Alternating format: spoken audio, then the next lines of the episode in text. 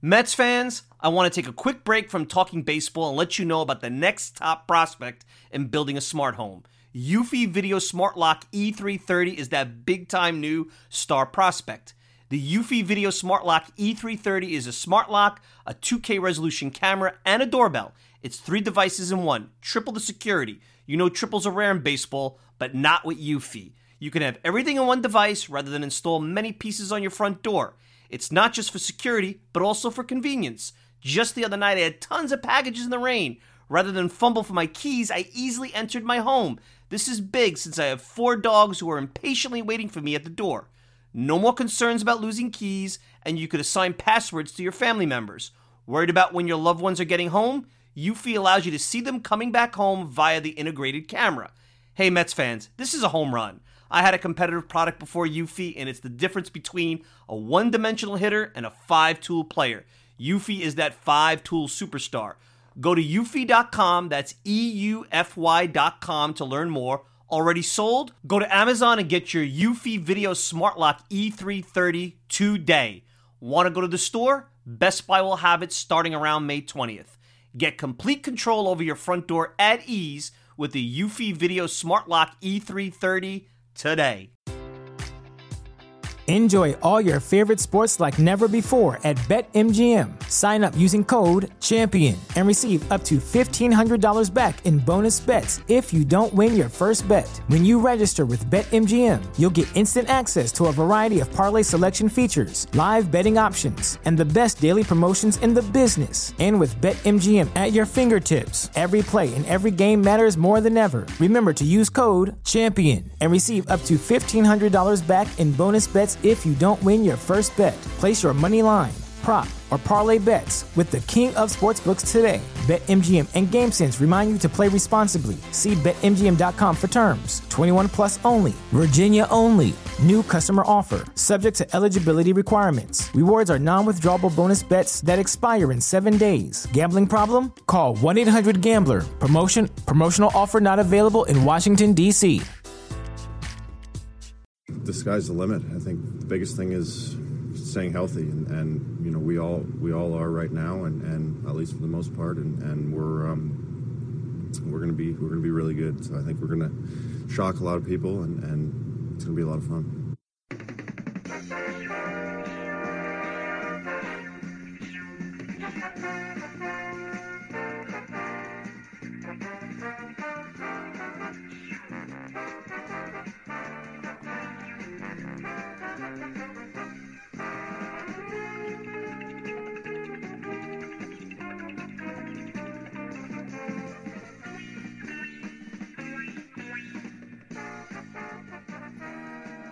It's another edition of the Talking Mets podcast here on this Monday, March the 26th, 2018. Opening day just a few days away. Of course, uh, I'm your host, Mike Silva, and you can check out the show all the time at MetsmerizedOnline.com. Send me a tweet at Mike Silva Media, and you can get the show on iTunes, SoundCloud, Stitcher, pretty much whatever podcasting service you desire. Check out our friends over at The Grueling Truth, which are also part of the iHeart Radio Network. Hope everybody's uh, doing well, and I guess you could say this is our official opening day preview show.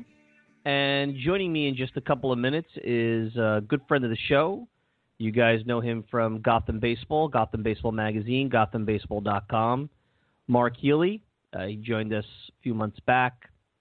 He also uh, moderated the Queens Baseball Convention. And for those who are not familiar with that, every January.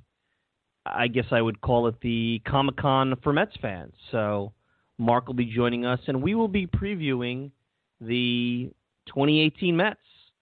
So after really a slow winter with very little hot stove news that popped up a little bit after the new year, and a spring training that I think went by fast, but I think spring training in general starts to drag after a certain point. Uh, the baseball season is here. The 2018 baseball season is here. It is year number three of the Talking Mets podcast, th- year number three of the affiliation with our good friends over at MetsmerizedOnline.com, and it's been a, a blast. And uh, every year, I think the show evolves, and we have tons of fun, and I hope you continue to enjoy it. The numbers indicate that more and more people are enjoying it, and uh, that makes me happy. And we'll see what the 2018 season entails, and the the story, the soap opera, the narrative, and and that's I guess where I'm going to start before we get to Mark. Just set it up here.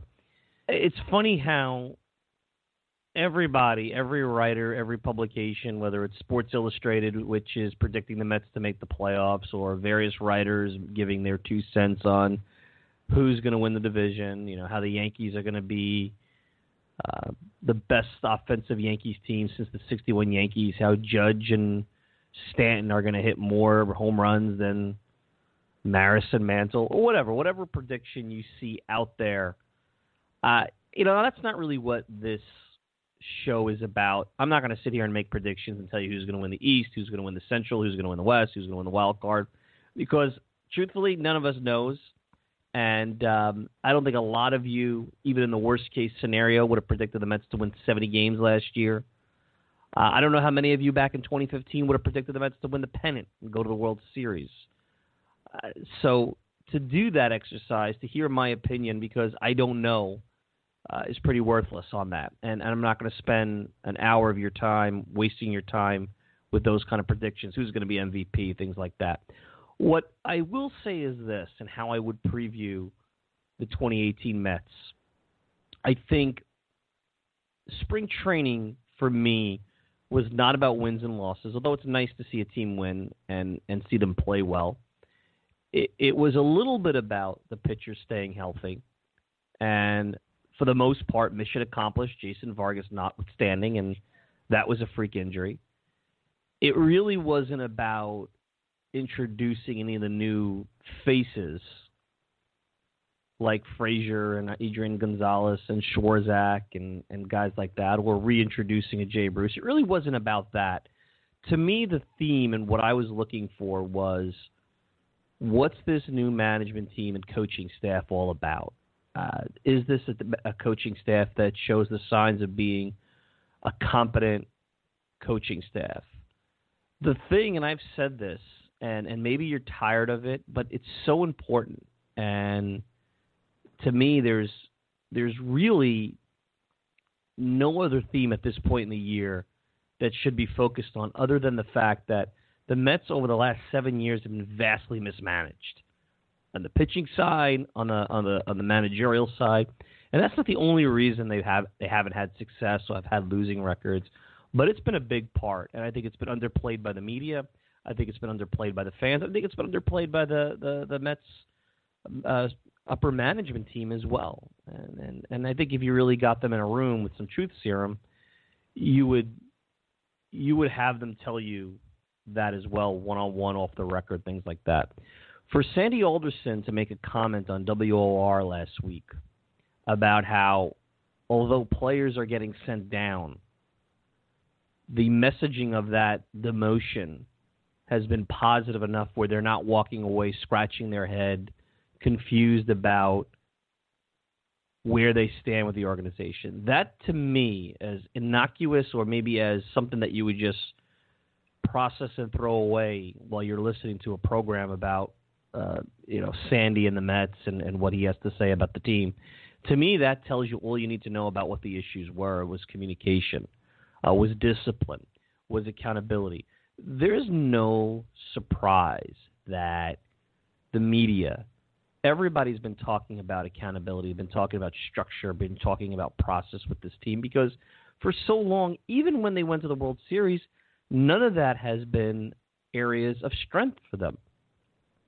And all you heard over the course of the last few years is how the veterans uh, will manage the clubhouse. They're a second half club. Things will come together because they always come together for this club.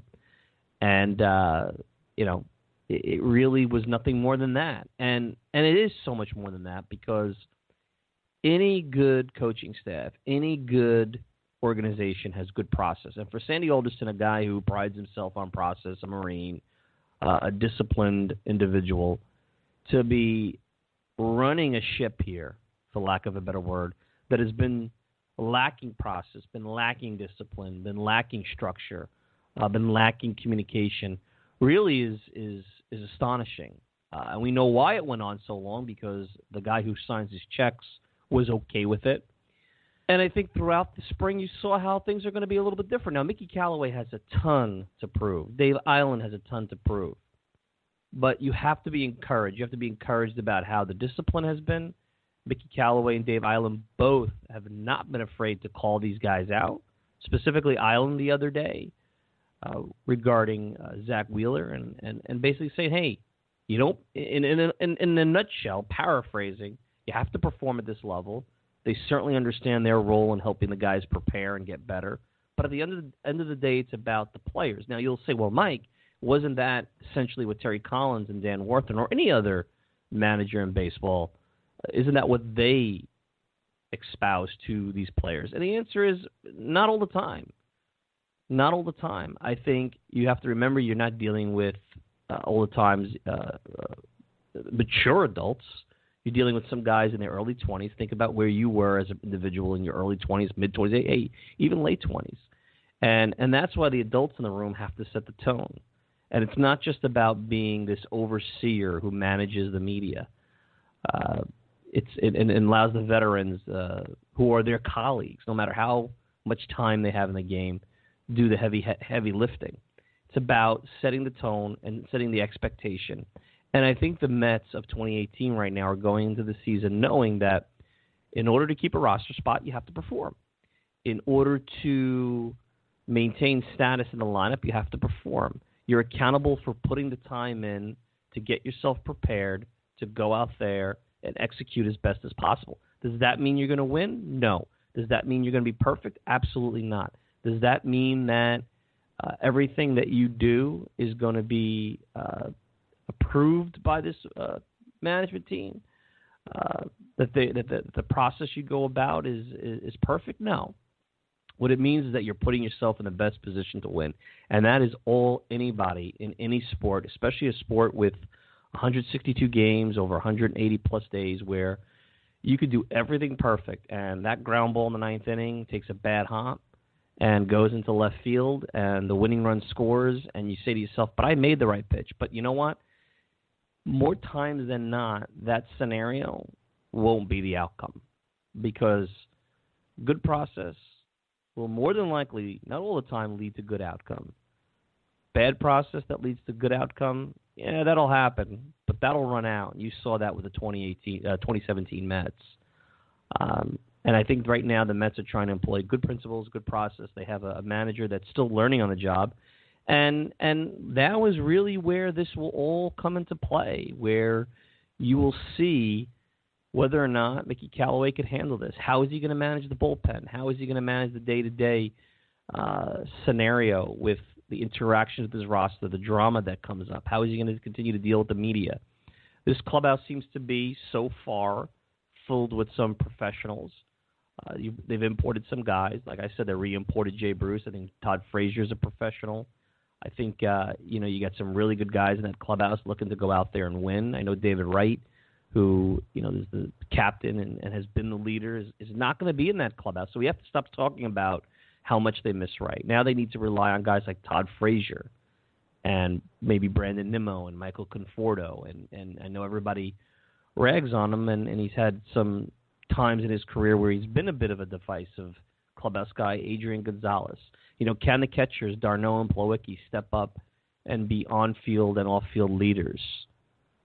You know, is, is Asdrubal Cabrera going to worry about his playing time, or uh, can he step up and and be a leader as well? Uh, Jose Reyes, who's who's been in the game a long time, you know, even if he's not, you know, is more of the emotional leader or the guy that's always been the energizer bunny out there. What kind of leadership can he provide? Can he help some of the young Latin guys like a Rosario? you know, there is enough guys on this roster that have been around long enough, and and may listen. This may be their last shot. There's no guarantee for a Gonzalez or uh, Reyes for next year. Ask some of the the veterans that did not get jobs this winter. You think Matt Holliday, who played for the Yankees last year, was expecting not to be on a roster? You think Jose Bautista, who's a guy that was hitting home runs and was just two or three years ago in the playoffs, so, you know, and, and making news with his flip bat. You think he was planning on being home right now? So things change pretty quick.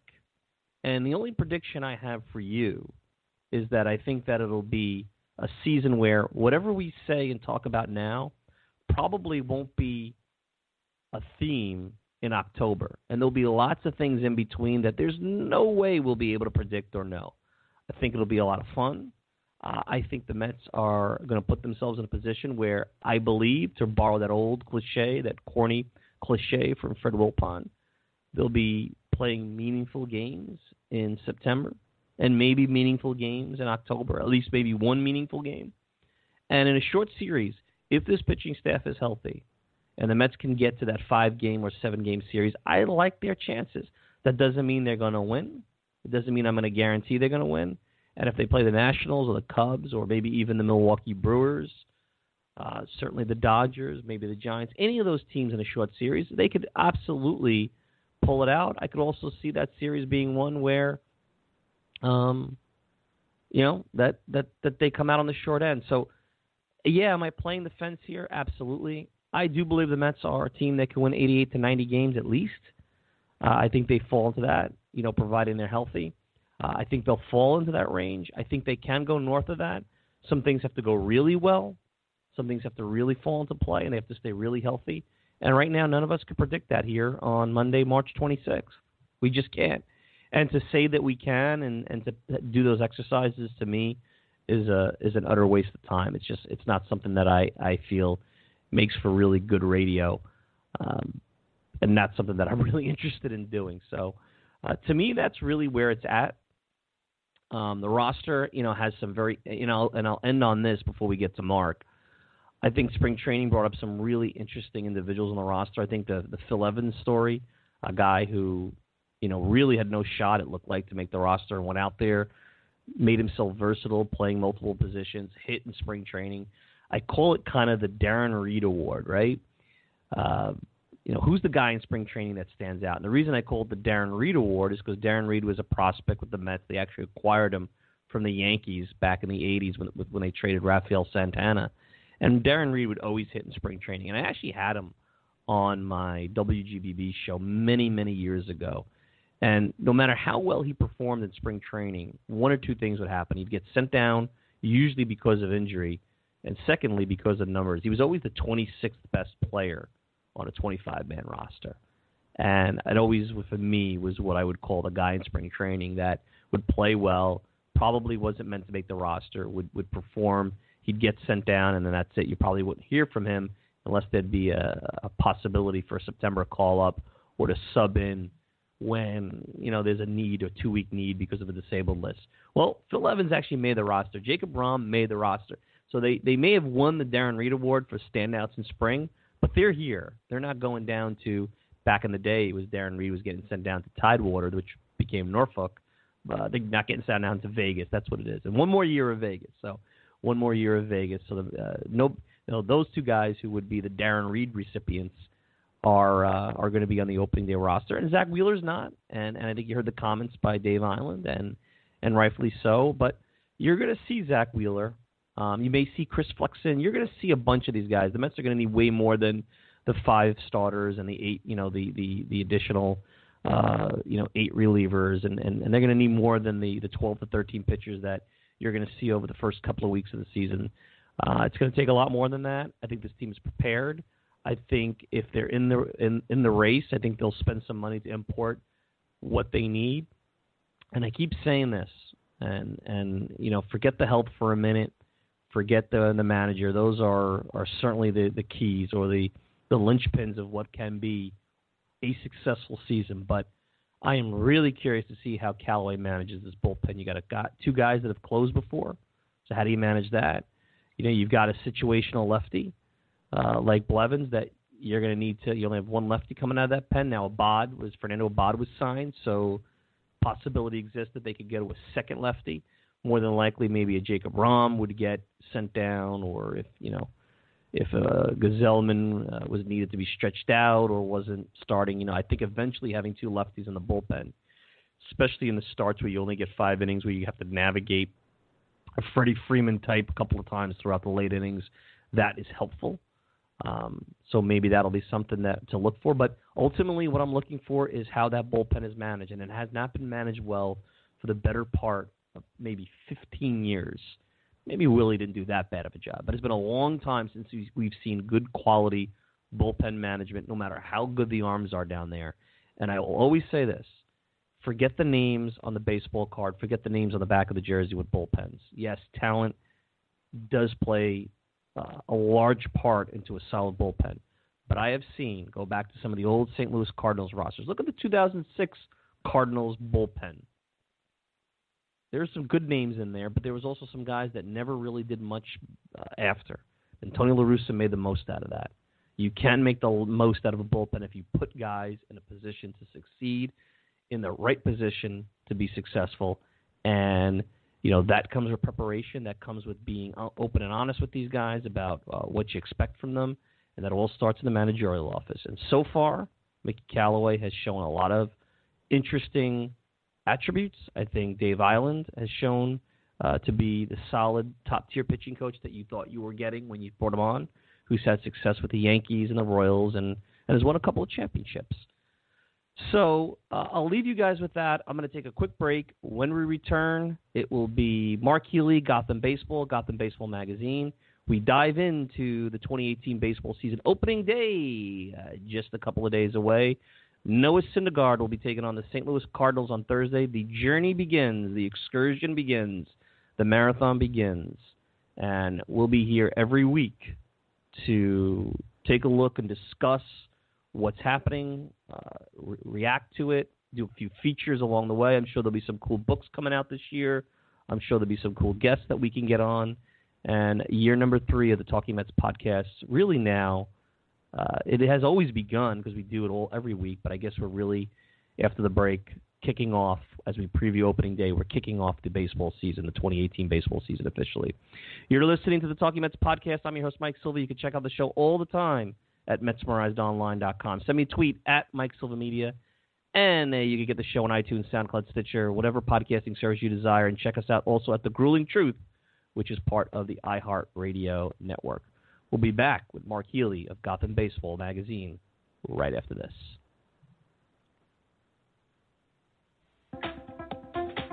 Hey, Mets fans, I'm going to let you in on a little secret. If you're looking for the best unbiased and independent coverage of the New York Mets, then look no further than MetsmerizedOnline.com. Metsmerized Online is the go to place for comprehensive Mets coverage, including exclusive interviews, daily original articles, great weekly features, in depth analysis, minor league reports, game by game breakdowns, and so much more. Find out why thousands of fans turn to Metsmerized Online every day to get the latest news and opinions about the Mets. Coming from an impressive staff of the most passionate fans and skilled writers ever assembled, all in one place. Check it out for yourselves, Mets fans. Go to MetsmerizedOnline.com right now.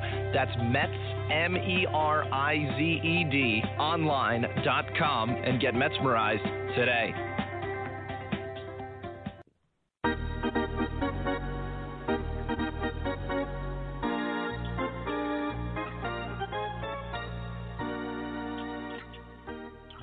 We're back, and joining us, let's uh, kick off the 2018 baseball season with our friend from Gotham Baseball, Mark Healy. You could check him out on Twitter at Mark C. Healy. And Mark, uh, another baseball season. What what baseball season number is this for you? I've been pretty much watching since I'm going to say 87 is when uh, you know I was 10 years old, and I guess you could count that as the first one, but I know you're a little bit more long in the tooth when it comes to being a baseball veteran. What what baseball season opening day is it? 76. 76 was my first season of really Very underrated like watching. season. Yeah. Very underrated Mets season. I mean, they they didn't come close to it in division, but not a bad team there in '76. No, definitely not. So, give me an opening day before we get to this team. Give me an opening day memory when you have opening day. You know, whether it be on the road, it's obviously at Citi Field on Thursday. Is there a memory? Is there a thing? Is there an event that always comes to your mind when you think of opening day? And obviously, will come to your mind Thursday morning when you wake up and you know that Mets baseball's back and baseball's back in general. Opening day memories for me, uh, my number one is when Seaver came back in '83. I still don't. I mean, look, I've been to a, a ton of opening days. I've watched a ton of opening days, but the most exciting for me was to see Seaver walk in from the bullpen and you know see him back, you know, uh, in a Met uniform on the Shea Stadium, you know, mound. That that to me, you know, it was a great game. You know, he struck out I think Pete Rose a couple of times. One time looking, um, Doug Sisk actually came in, I believe, and finished the game. And you know, back then in '83, I was a big Doug Sisk fan. so, you know, um, but I, I really, I just remember that game. I enjoyed that game. I was so excited to see Seaver back. So that's probably my, you know, that's probably my big opening day memory. That's uh, that's for sure. It's been so many, and uh, you know, I, I actually was at the game when Ordonez threw. Uh, was it Royce Clayton out from his knees? I remember being at that game, and you know what I always remember about that opening day was when you saw Ordonez play short. Even I was in the upper deck, last row. You the the athleticism. It was something you never really had seen before at that point. I always remember that. I mean, just watching him from above and how quickly he moved it stood out to you. And of course, that's '96, so that's the uh, you know the you know the end of the strike and everything like that. So uh, you know, moving forward, spring training just ended, and and for me, it wasn't about wins and losses. It wasn't about you know anything but okay, can this team stay healthy? Can this rotation stay healthy? And for the most part, they did.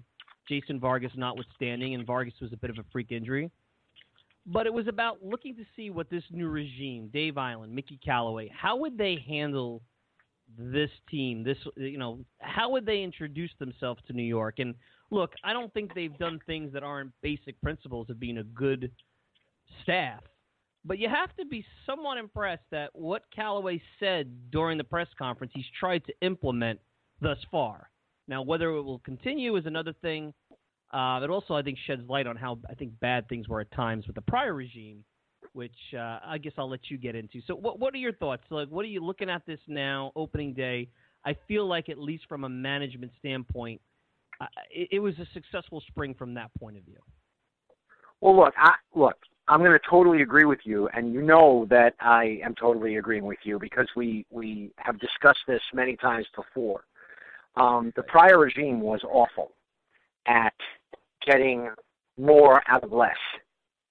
Um, there was such a it, it, it just seemed that the only time that Warthen and Terry Collins were getting anything out of this club was when you know they were bullying teams. You know when they had you know a healthy Syndergaard on the mound, a healthy Harvey on the mound, and you know a healthy Cespedes hitting bombs. You know, yeah, it's great. You know, you look a lot smarter when you know that type of thing is happening. Uh, however, you know when when there was, let's be honest, outside of 2015, I mean they were lucky to make the wild card game, you know, the play-in game in, in 2016. 2015, I mean they they, you know, that was no management feat. I mean that was just you know good players being healthy and great pitching staff powering them, you know, past everyone. But let's be honest. I mean, Callaway and Eiland. I mean, what Eiland said the other day about Zack Wheeler. You know, you want to talk about, you know, someone whose analysis was spot on that really this team hasn't seen in the organization since Wally was here, because Wally could be not only be right, but have his analysis make you know a tremendous amount of baseball sense. So uh, I've been impressed with Callaway. I think he's let Eiland do his thing, even though he's a pitching coach as well and I just love what I've seen out of certain guys. It just seems that there was not, there could have been a lot of nonsense, you know, just because of Tebow being in camp and, you know, just the overall kind of clown show that that you know this this front office can can you know put together at times. But I really think that this, you know, especially, and DeSarcina is a guy that doesn't get a lot of credit, but I've heard raves about Gary DeSarcina as the bench coach, guy who's organized, who's been running, uh, you know, spring training and wor- running workouts for the positional players. Heard raves about him, you know, and I, I just really like the approach. It just seems like we're not sitting on our hands and hoping for things to, you know, hoping for things to go well. It seems like – you know the, these these these guys, this new manager, this new pitching coach, this new bench coach, have really kind of taken the reins and are you know at least right now it looks. I'm very confident that they will have an overall positive effect on the roster. Absolutely agree with that. Mark Healy, Gotham Baseball. Check out Gotham Baseball at Gotham Baseball on Twitter at GothamBaseball.com. I'm sure there'll be tons of stuff, uh, season previews, things of that nature. Give me somebody that really stood out and surprised you in camp. Anybody that really you went into camp not thinking much about, and here we are, opening day, a couple of days away, and you're like, you know that that really was someone I never would have thought. Maybe not that they wouldn't make the roster, but that you would have been as engaged in in their spring as you were. The catchers, both catchers.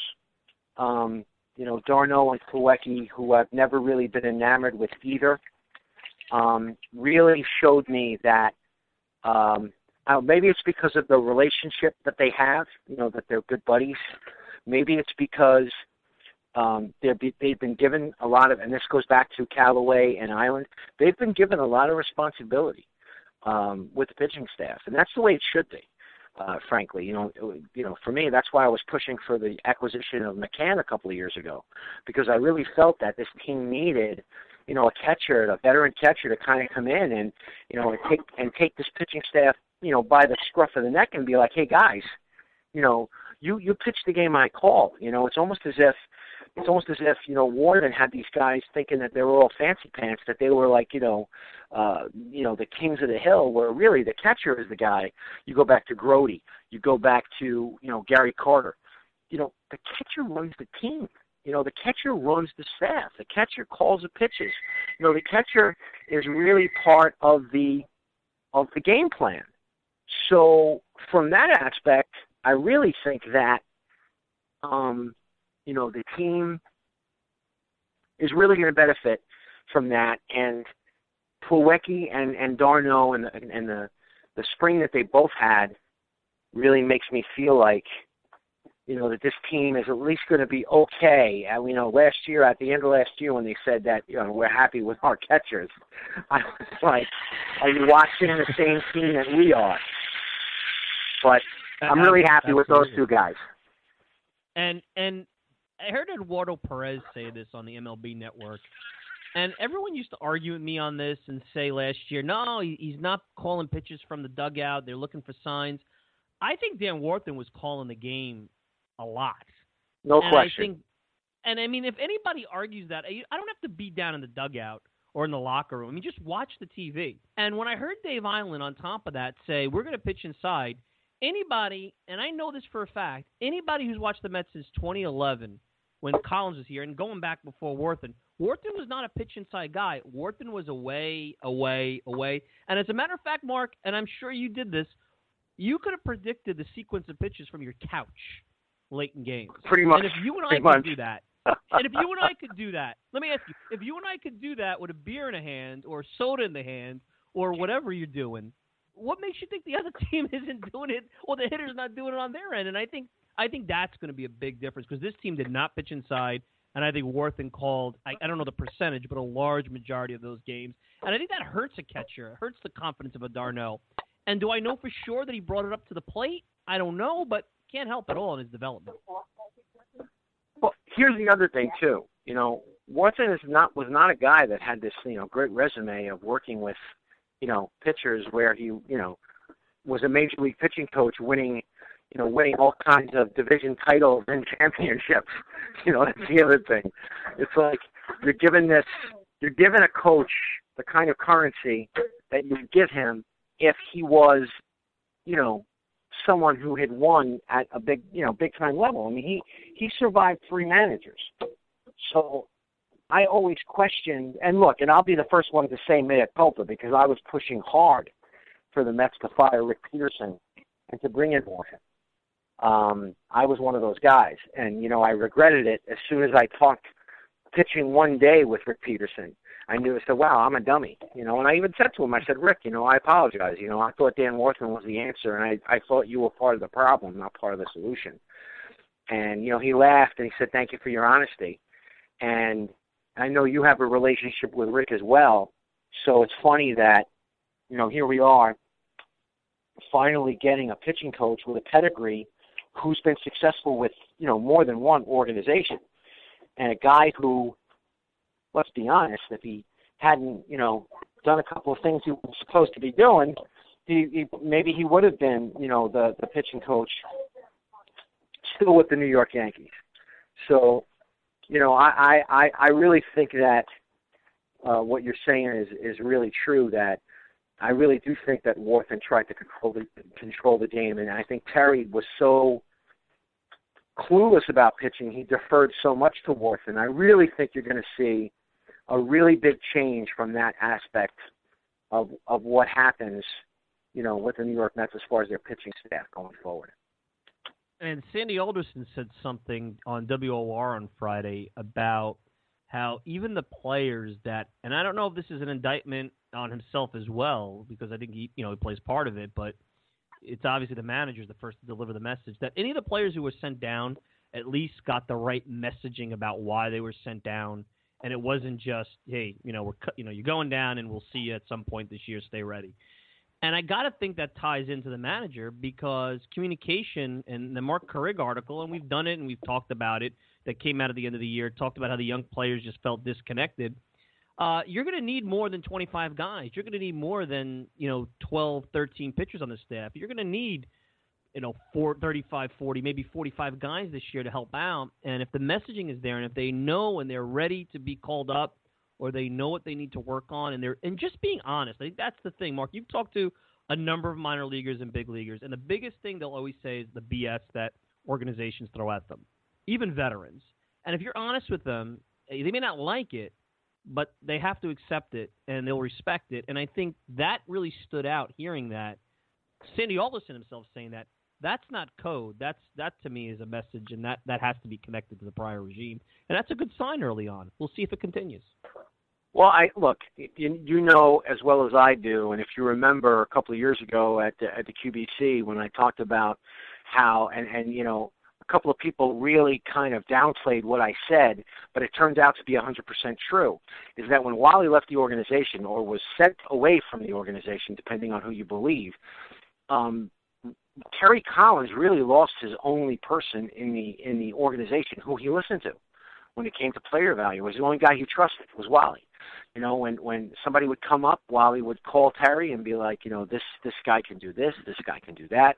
Don't put him in this situation. Don't put him in that situation. And once Wally left, you know, Terry lost that. He completely lost that that that lifeline. And not that, you know, not that it was a situation that he could have controlled, but you know, because we know Terry on more than one occasion wanted Wally on the coaching staff, and I really think that you know this new guy, uh, DeFrancesco, who's the AAA, uh, going to be a AAA with Las Vegas.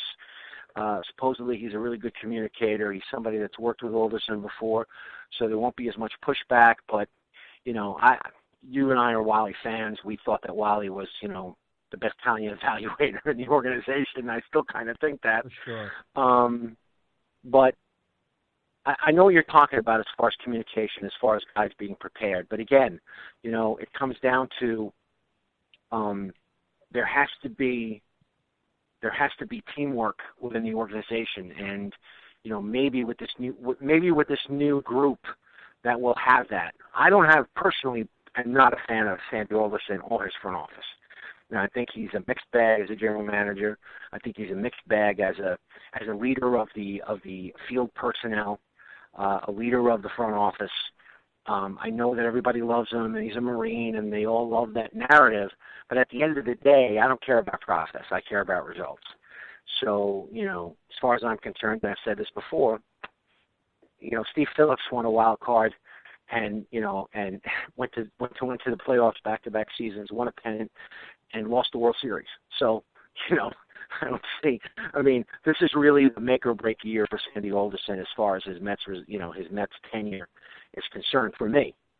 Um, but at the end of the day, if you ask me, uh, you know, where I am with this team, I'm very optimistic. I actually, um, you know, going into the season, I was very upset they didn't sign Joe Smith. I really don't love the fact that they chose Swarzak over Smith. You know, because then the Astros, of course, you know, signed Smith.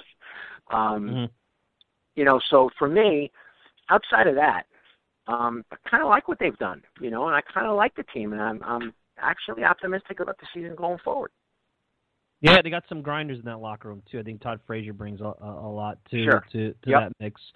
Who's your biggest disappointment this spring? Um, you know, who were you really are you really down on? Whether it be someone who's on the roster or been sent down, and you're well, really I think concerned about? disappointment. I think my, I, I think disappointment slash down on are two different things. Um, number one, um, I'm down on Adrian Gonzalez. I was kind of was kind of neutral about the signing because I did not want Duda back um, because I've seen enough of Lucas Duda and his 220 batting average with runners in scoring position. Um, and you know, waiting for a guy who you know to drive driving runs that that doesn't. Um, and I like Duda. My son likes Duda. Uh, my son's a big Duda guy, and he wanted him back. But you know, I mean, I I, wanted to move in a different direction. Uh, I didn't think it was going to be Adrian Gonzalez, but I was kind of hoping that at least he would show something during the course of the spring to justify uh, that signing. And I think that all the Met fans that bemoaned the idea that they were interested in Adam Lind um, actually would prefer to have Adam Lind right now. Um, as far as uh, as far as um, disappointed, um, Montero is the guy that I'm really disappointed about. Obviously, with the injury, you know that kind of um, softens that blow as far as being disappointed. But I really thought that Dave Eiland, I thought good pitching uh, minds could help Montero get over the hump. And you know it's just disappointing because I've I've rooted for that guy for so long. I've wanted him to perform so long. Um, I really wanted him to be kind of, you know, a special late inning guy that would would you know be kind of, you know, be kind of special, and it would be a nice little homegrown story that this guy overcame what he overcame. So you know, those are the two guys. I'm not really down on anybody else. I think I think the Mets had a good spring regardless of the record, and um, you know, I I I don't really put too much I don't really put too much stock in win loss records during the spring. And I, I really am not down on anybody because I think I liked what I've seen so far. Will uh, will the Mets be? Well, what do you think of Matt Harvey? Because he's always an interesting one. And can the Mets rotation still navigate, let's say, a Harvey that potentially pitches like he did the last couple of years and and collapses? You think they have enough depth? The Harvey's the interesting one. No, I think he'll. I actually think he'll be solid. I actually think he'll be solid. I think that he has a lot to pitch for. I think that. um I think if he gets off the you know the beaten path, that Eiland will beat him back onto it. Um It really, I, I I've never been a huge Matt Harvey guy, and I've never been down on him when he wasn't battling, when he wasn't playing well. So, you know, for me, um, I take it as it comes. You know, I'm not. I'm the kind of guy who didn't care that he went to the Yankee game. I'm the guy that doesn't care that you know that he has this page six, page six uh, personality. At the end of the day, uh, when Matt Harvey's pitching well, I really don't care what what else he does. You know, as long as he's pitching well and and and is getting the ball every fifth day. Um, you know, to me, I really think that Max is the key to the to the rotation anyway. You know, having that lefty that can you know mix really well with the other two righties in Degrom and Syndergaard. To me, is the to me is the difference between this team pushing to win 90 games and this team falling apart. I know everybody has a different you know theory of that, but to me, the lefty is the key.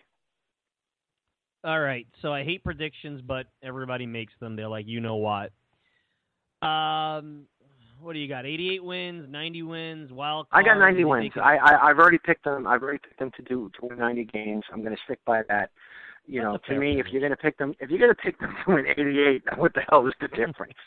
you know, pick the nice round number. Nine is my lucky Hey, number. the guys at Fangraphs would take a lot of issue with that with you, Mark, because Oh, you know please, there is the please. the wins above replacement. Yeah, let me tell you I still remember us talking about Vorp. You know, you know, it's funny that we really didn't like that stuff back in the day, and I sound like an old fart. It's only like ten years ago, but it actually some of it's not bad, but it's no, no, no, gets to be definitely not. I, much. you know, I have so many friends in that in that industry. Um, you know, whether it's uh, you know, you know, Sarris, whether it's you know, the the fantasy guys, and and you know, it, it's just, you know, for me, I I I look at it and I use it when it suits me because that's how they do it. You know, because hey, they got that. I remember, Mark. I always tell you this. I remember accusing them back in the day. I said, "You guys are all looking for jobs." oh, you? How can you say that? We're seeking right, the right, truth. Right. This isn't about jobs. It, they were all looking for jobs. And God, They're God bless them. the They got them. And you know yeah. what? God bless them. They got them. I have nothing against them. Just be honest about who you are. You know, off non sequitur and things like that. But um, Gotham baseball. So uh, I know you you've been more active there. Uh, I know you've been on the fantasy sports channel. You you've, you've been doing the fantasy thing in the past. So what's going to come up in 2018 with the magazine, online, obviously Twitter account, Gotham Baseball, at Mark C Healy. I You got your really own. Uh, talk you know, about. I can't really talk about some of the projects that we're working on because they're all being reviewed. Um, but we have some stuff cooking for this year um, for the Gotham Baseball brand that um, is going to be really exciting. Um, I can talk about the fact that there's a book project um, that uh, is going to be. Um, I, you know, I'm, I'm I'm just reluctant to talk about it because we haven't, you know, nothing's been signed and nothing's been, you know, but there's some exciting stuff happening. You know, the the the logo redesign by Todd Radom, uh, the great Todd Radom was just the first piece of what could be a very special year um, in 2018 for Gotham baseball. So, you know, we've got Gary Armida, your old friend. You know, you know him well. Uh, Shai Kushner's Yep. been writing for us. Uh, Mets Daddy, the blogger from Metsmerized, he's been writing for us.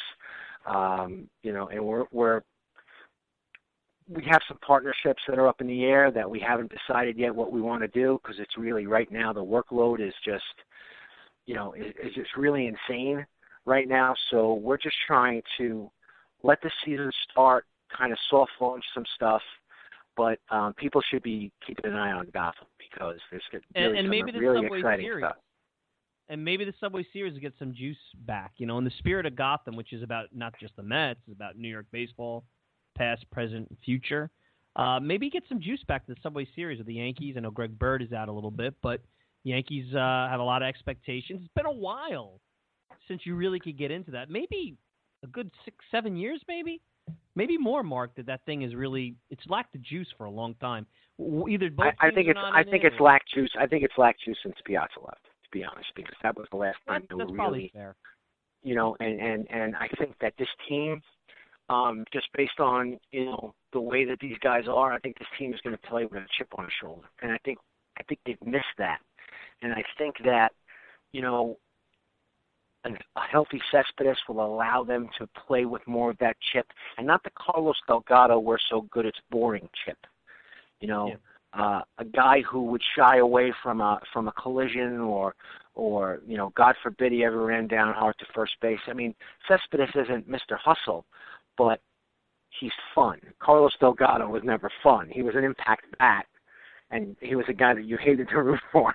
But you know, um, I think at the end of the day, I Depends. think this team. Depends. Today's day and age, they actually would make him a hero. So let's let's remember Yeah, I that. guess. Today's I guess. I guess. and who knows if people are picking up on that. I gotta, I'm gonna get us. You're gonna get us in trouble there. Next, you know, you're gonna talk politics because you got. Well, what about your uh, your newspaper? You got anything uh, about the newspaper? I know you're over at Ro- in the Rockaways. Anything about that?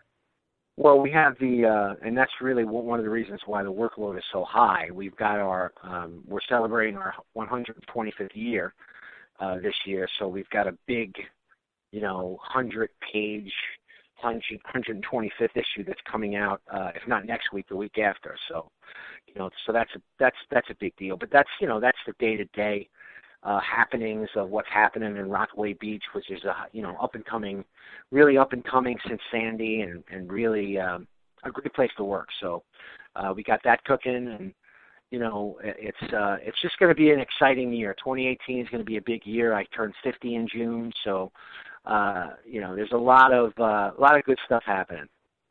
Look at that. You have to have a big birthday bash at uh, Well, the Gotham we'll outlet. We'll see. So, all right. Well, you you get going. Uh, looking forward to it. Let's catch up during the season. Always having fun and uh, be well, my friend. All right. Absolutely, man. Thanks for having me. Mark Healy, Gotham baseball, fun stuff. Uh, really interesting, interesting uh, take. You know, like like I said in the open, I'm not into predictions, but you do feel good about this team, uh, about certain aspects of this team. I, I, you know, not to say that it's it's not going to be a season without its ups and downs. I think it might be a team with a, a bit of a feast or famine offensively. If the pitching staff stays healthy, I, I really feel good about the starters. And I always think that um, uh, it comes down to the bullpen, and we'll see. Can they stay healthy? Can they be managed properly? Um, they got some guys who have been closers. You know, Ramos, like I said, makes me a little bit nervous, but I think the bullpen is going to be key. And you have a pitching coach and a manager that are going to hold these guys accountable. I think are going to go for the guy that puts them in the best position to win. I think they're going to put guys in positions to win, and that's all you could ask for. So, next stop, opening day, St. Louis Cardinals, Noah Syndergaard Thursday. Looking to have a lot of fun with it. Looking to have fun with you guys this season for the regular season. Of course, I want to thank our friend Mark Healy. You can check him out on Twitter at Mark C. Healy and uh, Gotham Baseball Magazine, GothamBaseball.com. I want to thank the good folks at MetsMerizedOnline.com for hosting this show. Check me out uh, at The Grueling Truth, also on the iHeart Media Network, iHeart Radio Network. And you can check me out on iTunes, SoundCloud, Stitcher, pretty much whatever podcasting service you desire. I'm your host, Mike Silva. Enjoy opening day. We'll be back next week with another edition of the Talking Mets podcast. Till then, take care. Regular season baseball is here.